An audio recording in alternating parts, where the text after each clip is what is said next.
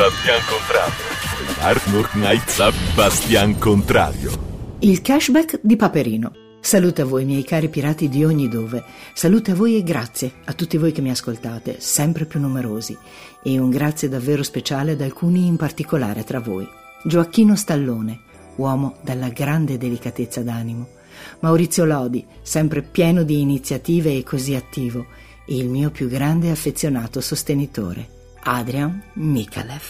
È veramente importante avere riscontri delle relazioni che si creano. Importante perché il dialogo, il raccontarsi, diventa più intimo, più diretto, più incisivo. Le nostre parole di pirati di radio non ci sembrano più messaggi lanciati in mare nelle bottiglie, ma lettere, lettere mandate a un indirizzo preciso. Perciò grazie, grazie davvero della vostra partecipazione. A chi fosse sfuggito, ecco dove contattarmi. Molto semplicemente dalla pagina Facebook Bastian Contrario, due punti, il podcast e altre storie di Eli The Worst, dove Eli è scritto semplicemente con la I. Detto questo, oggi... Oggi dove vi porterò con il mio bordeggio? Da dove partiremo? Ma soprattutto dove approderemo tra racconti, riflessioni e considerazioni. Salite a bordo, aprite il cuore e lasciate alla deriva i pregiudizi. Beh, oggi una volta tanto cavalco l'onda di notizie recenti. Non sto a dilungarmi troppo sul cashback e i vari tranelli in cui attira chi deciderà di farne uso. Dal numero minimo di transazioni per ricevere il bonus, numero che se non viene raggiunto ripartirà da zero dopo sei mesi, al fatto che non possono essere rimborsati più di 15 euro per transazione, indipendentemente dall'importo totale della stessa, e a naso mi pare che i 15 euro non siano esattamente il 10% nemmeno di un frigorifero economico come quello da 300 euro in tutto, figuriamoci se lo sono su prodotti da 1000-1500 euro e non si applica sulle rate, al fatto che il massimo di rimborso è di 300 euro totali all'anno, al fatto che la cosa non vale ad esempio tra artigiani e nemmeno copre il valore complessivo dell'IVA e quindi non salvaguarda dall'evasione, al fatto che probabilmente i commercianti alzeranno i prezzi del 10% che apparentemente si risparmierebbe. Dico apparentemente perché chissà quanto si spenderà per raggiungere il tetto del numero delle transazioni necessarie per accedere a quei famosi 300 euro oltre ad aver fornito spontaneamente tutti i propri dati sensibili senza nemmeno pensarci. No, non mi dilungherò oltre e non lo farò non perché non voglia essere più precisa nel darvi informazioni delle quali probabilmente siete già al corrente e forse anche meglio di me, ma per occuparvi una volta di più del lato umano, in questo caso disumano, della questione. Il primo lunghissimo brivido che provo nasce dall'idea di non aver più denaro in circolazione. Certo, in apparenza una grande comodità, tutto con la carta o col cellulare, controllo immediato del proprio conto, non dover più girare con contanti in tasca. Wow, fantastico!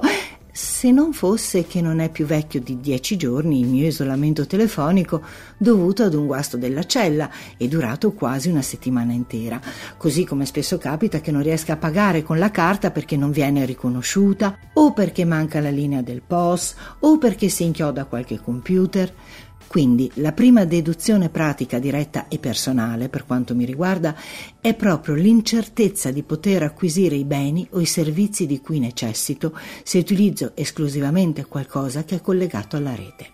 Poi, da nonna affettuosa quale sono, e come ho già accennato in altre occasioni, mi rammarica l'idea di non poter più dare mancette alle mie nipoti e malgrado alcuni possano disapprovarmi, sarei davvero dispiaciuta di non poter più dare la monetina al ragazzo del carrello che trovo al supermercato o al simpatico e allegro giovanotto che mi suona di tanto in tanto il campanello per propormi la sua mercanzia. Tutto ciò è comunque di poco conto rispetto alle altre riflessioni che seguono.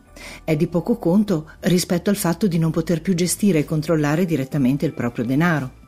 È di poco conto se per qualche motivo necessito di prelevare un gruzzoletto o di mettere da parte un po' alla volta una cifretta di sicurezza in vista magari di un licenziamento o magari per pagare una visita importante imprevista prima che il conto si azzeri, ad esempio per una scadenza che potrei aver posticipato, ma invece predisposta con l'home banking decurta automaticamente e inesorabilmente il mio conto. Oppure potrei voler mettere da parte per fare un prestito a un amico e aiutare mia figlia, anche a costo di pagare morosità altre, posticipando altre scadenze.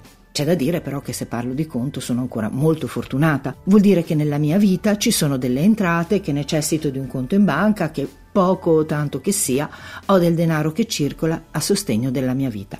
Fantastico. Eppure mi si torcono le budella, mi si rattrappiscono le dita dei piedi, mi viene l'orticaria.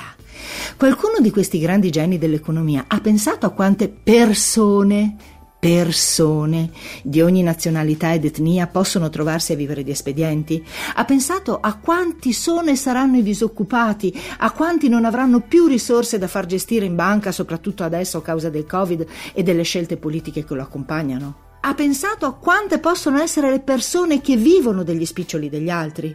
Ah, certo, povertà e immigrazione irregolare, o regolare che sia, sono situazioni disdicevoli, sgradevoli da far sparire, da non vedere, da non guardare in faccia.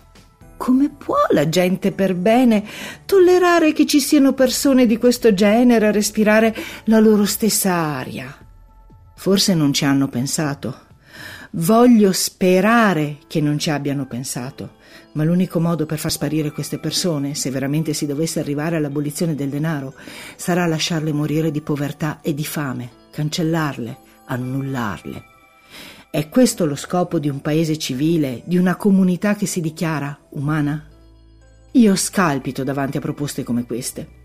Sarà che ho sempre parteggiato per Paperino da tutta la vita, ma non riesco proprio ad accettare che persone che già vivono in condizioni disumane, senza riconoscimento della loro identità, senza che gli venga riconosciuta la dignità che dovrebbe essere connaturata alla vita stessa, vengano private in qualche modo anche di quell'esiguo aiuto che possono ricevere da un passante, da un amico, da un benefattore discreto. No, no, no! È semplicemente inaccettabile! E poi? Cosa si dirà poi? Una volta di più si dirà che quella gente viene qui o altrove per nuocere, per delinquere, per portare violenza. Ma siete mai stati dall'altra parte? Almeno idealmente avete mai provato a calarvi nei panni degli altri? Cosa fareste voi senza più uno spicciolo, rovinati da questa economia che prima rifocilla se stessa e poi, solo se avanza qualcosa, lascia le briciole anche all'uomo? Cosa fareste voi senza più un posto dove andare perché non potete permettervi un affitto, nemmeno una stanza? Cosa fareste voi trattenuti come animali negli allevamenti e poi messi sulla strada da un giorno all'altro, senza documenti, senza soldi, senza un posto dove andare? Cosa fareste voi, reietti dalla società che ci vuole tutti sani, tutti in regola, tutti in ordine, tutti stabili, senza darci la possibilità di salire le chine che si trovano sul cammino di troppi? Non iniziereste tutti ad accettare della carità? Non vi rechereste alla mensa dei poveri? E se foste tra quei disgraziati che hanno creduto di trovare una vita migliore, ma non sono stati regolarizzati, non avreste lo stesso bisogno di mangiare? Ma senza documenti non si può cercare lavoro. Senza lavoro, anche se hai documenti, non si può comprare del cibo. Senza soldi non si può trovare un alloggio e se ti accontenti di un ponte, di una casa diroccata, arrivano sempre i ben pensanti a mandarti via perché gli fai schifo e paura. Quando la paura addosso ce l'hai tutta tu. E per sopravvivere in queste condizioni non sarai per caso costretto a rubare? E dopo tante umiliazioni e maltrattamenti ingiusti, non ti verrà voglia di ribellarti? Non diventerai magari anche violento? Oppure all'estremo non ti toglierai la vita? Ecco, a questo quadro mi induce a pensare la bella invenzione di Natale del cashback, che poi, dai su, di quale Natale si parla se non di quello dei regali? Ma per chi, se tanto non ci si vedrà quasi con nessuno? Lo vedete che è solo un tranello per farvi comprare, comprare, comprare quando non vi serve, quando non è il momento, quando non c'è nemmeno il motivo. È Natale? Ok, io non sono cattolica, ma Natale è sempre stata una bella festa e molti hanno compiuto gesti di grande generosità in questo periodo dell'anno. Non cadete nel tranello, per favore. Non date troppa importanza a 300 ipotetici euro all'anno. Vi prego, siate lungimiranti. Vi prego, rimanete umani.